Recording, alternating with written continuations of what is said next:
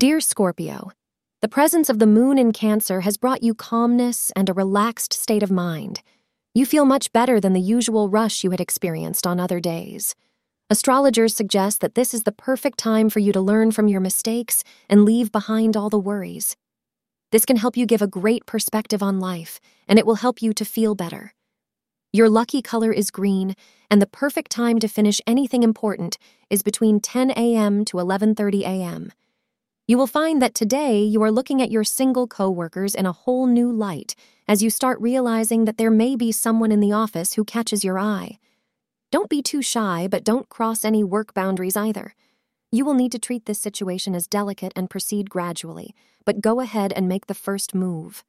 Thank you for being part of today's horoscope forecast. Your feedback is important for us to improve and provide better insights. If you found our show helpful, please consider rating it. For an uninterrupted, ad free experience, simply click the link in the description. Your support helps us to continue creating valuable content. Thank you for being here and see you tomorrow.